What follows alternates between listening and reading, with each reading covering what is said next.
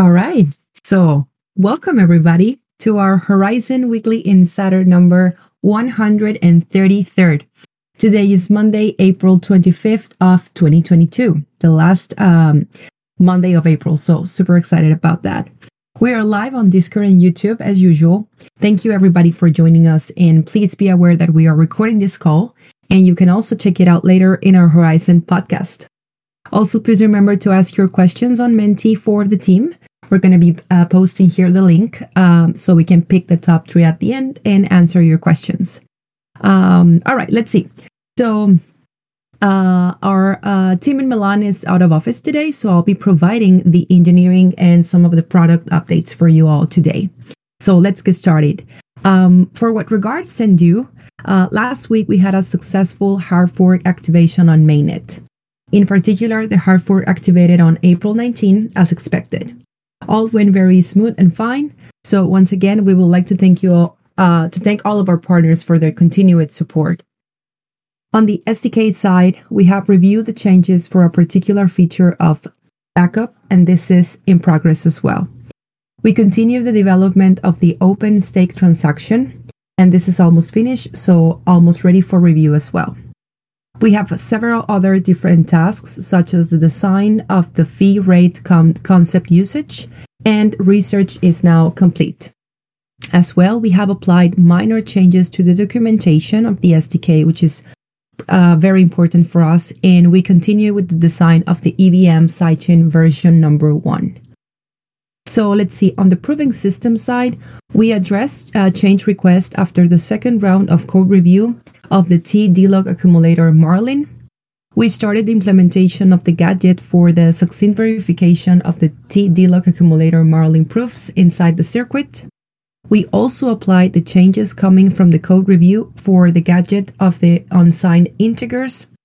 We also finalized the refactoring of the Gingerlib. And last but not least, we also finished the design of the PCD scheme. So this week we aim to start with the development. Uh, that's it for what regards engineering updates.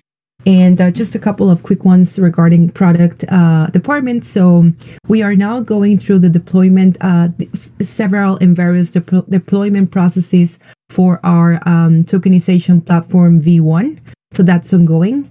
Um, and we are also like finish uh, finishing some last uh, uh, changes and um, and just updates for all of the different components of our tokenization platform.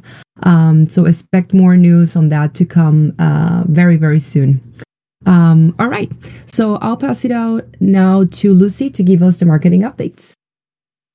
Hello, everyone. Happy Monday. Uh, so Erica gave a really uh, you know great report about the Paris Blockchain uh, Week Summit last week.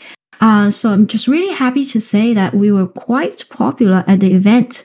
Uh, people wanted to learn more about what we are working on right now and what's coming next, and tokenments, you know, the token uh, tokenization plat- platform, everything.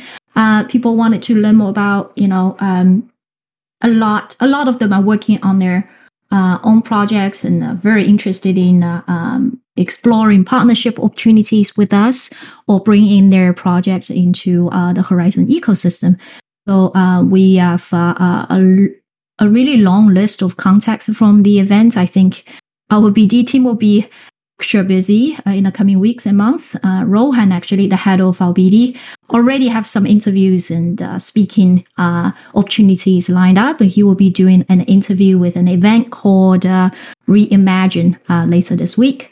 So overall, it was really you know nice talking to so many people in person who are excited about what we are doing. You know, really like most of the time we we all work remote. Uh, I would say ninety nine percent of the time, but really we you know and we do it very effectively and efficiently. But uh, the face to face connection in real life is is still something that can't be uh, replaced. So our next event exhibition uh, will be in Consensus in June. So that will be in Austin, Texas. Uh, we are one of the event sponsors. So we will have a beautiful booth there. Uh, Rob will be speaking, and uh, we will have some dedicated sessions during the event as well. Uh, so a lot of exciting uh, activities. So we would love to meet you there. Uh, and we have a special code uh, that we are sharing on social media that you can use to get a discounted rate for event tickets. So if you're interested, you know, check check it out. Um, so lastly, uh, we are aggressively hiring. Uh, just another reminder. So if you or someone else, uh, someone that you know uh, who are looking for career opportunities in crypto, check out our job board and uh, we have open positions in all divisions. That's it from me. Back to you, Angie. Thank you so much, Lucy. All right. La- now I'll pass the word to Dean to give us the leadership updates today. Welcome, Dean. Thanks, Angie. Uh, so, yeah, so Rob is not uh, available today. So, as usual, I'm doing my best Rob Viglione impersonation. Um, Rob is in New York, uh, very actively talking uh, Horizen strategy with our team both on the strategy side, but also on the product side. So excited to hear what comes out of those meetings, and I'm sure um, it will be interesting and uh, um, keeping us in line with our vision and really helping us succeed. So looking forward to that. Um, what else? So, uh, you know, just hearing today's updates, uh, engineering continues to plow forward. Uh, really amazing what that team has done uh, since the release of Zendoo, just constantly pushing forward. Uh, I, my understanding from uh, hearing inside intel directly from the team is that the tokenization platform is coming along fantastic and that uh, our EVM is moving forward even faster than expected. Um, on the marketing side, Lucy was right. Uh, the BD team is getting a lot of uh, interest from people who, who Lucy and, and, her team spoke to at the conference. So thank you, Lucy. Um, and hopefully those will result in lots of fruitful partnerships. Um, otherwise, I'd just say things, it's kind of business as usual. It's always, uh, something's always missing when when Rob uh, and in this case Rosario aren't here, and, and in fact our Milan team is missing. So uh, noticeable absence, but uh, just want to say that things are moving forward. I'm very happy with the way things are moving forward. And I, I think over the next, let's say, three to six months, there's going to be some very big changes here uh, for the positive. So I'll I'll just end it there, and and maybe we can jump through some of the questions.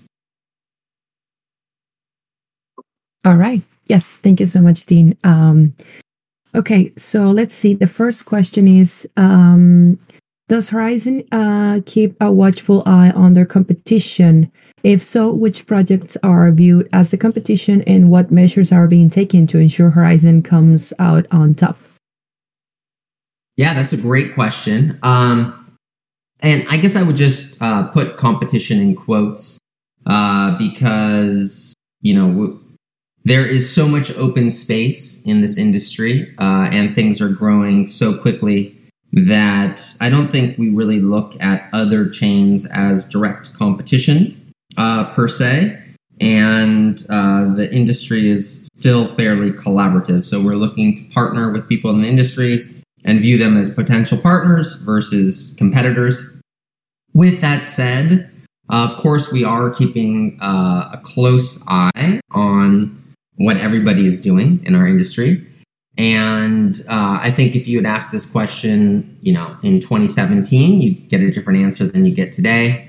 Um, today, the, the ecosystem players that we most closely want to emulate would be like Avalanche or Cosmos in that they are, you know, main chain, side chain uh, infrastructure projects that allow third parties to uh, deploy blockchains. Um, so I look at those uh, two projects in particular as having a lot of similarities. Um, I think you could also look more broadly at just general uh, blockchain ecosystem players like Ethereum, Solana, etc. And what seems to be emerging for all of them, at least within the world of DeFi, is total value lock. And I think we touched on this a few weeks ago. Um, so we don't have uh, our DeFi ecosystem launched yet. So uh, from a DeFi perspective, our total value locked is still zero. Um, although Chronic uh, correctly pointed out that we do have a lot of value locked in our node ecosystem, and that's true. Um, but total value locked will be, I think, one of the key and first metrics that we look at when we launch our EVM and start to bring DeFi into the Horizen ecosystem. So that's one to pay attention to, um, and I think probably very closely uh, will be closely monitored by. Thank you so much, Dean. All right, uh, the next question is: With a number of large projects succumbing to network outages, and crippling speeds under load, how has Horizen ensured it won't suffer the same fate? Yeah, another good question. Um, so I, I, think it's really interesting uh, to talk a little bit about decentralization, and you know, at the core, and and really one of the fundamental purposes uh, for Horizen and and part of the ethos that Rob and Rolf had when they launched Horizen back in 2017 uh, was decentralization. And with a broad and decentralized node network, uh, you don't have the same risk of outage, network outage, that you do in a centralized system. And, you know, not to, uh, you know, talk badly about other projects, but many other projects, uh, and it's shocking to learn this, but many other quote unquote blockchain projects are running uh, with one centralized node um, or you know nine centralized nodes. I, I, recall recently there was a hack uh, of the Ronin blockchain and turned out that they were running nine nodes five of them i think from one entity. So um, Horizen has not suffered the same fate as many other uh, blockchain projects because of our decentralization and our emphasis on decentralization. We have uh, the largest node network in the industry, over, I think, 50,000 nodes at this point. And that's a testament to the vision that Rob and Rolf had back in 2017. Um, in terms of crippling speeds under the load. I, I like that's very uh, descriptive language. Um, I think that you know all blockchains as transactions uh, uh, increase face bandwidth issues, and I know one of the interesting you know one of the core reasons for having a main chain side chain infrastructure like we do is to solve the scaling issue that other blockchains have faced. And in particular, you look at Ethereum, um, and you know it's a victim of its own success. Um, in the Horizen ecosystem, so we're tackling the scaling issue in a couple ways. First, we enable side chains, right? So a lot of the transactions can take place on side chains. They don't all have to happen on the main chain. And two, I know even beyond that, our engineering team is looking at how to use zero knowledge to uh, improve scalability so that the time it takes to run a node and, and update a node is actually quite fast. So uh, I think our, our engineering team is working on that issue, and and uh, but I would say the core of our entire project aims to solve both of these issues. So whoever asked the question, thank you. Thanks, Dean. And the third and final question is in reference to last week's on discussing the why of what Horizen does, what was the general consensus with the team?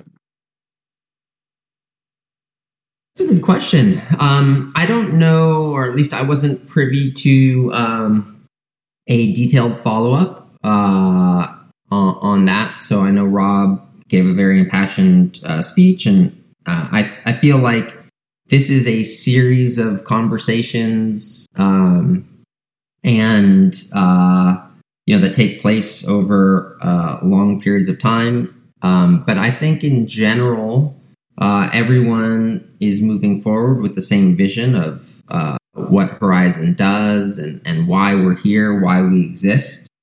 Um, and I think really uh, you know, going forward, the vision will continue to be articulated and refined, right? It always changes. Again, if we asked what the vision was in 2017, it would be something different than what it is in 2022.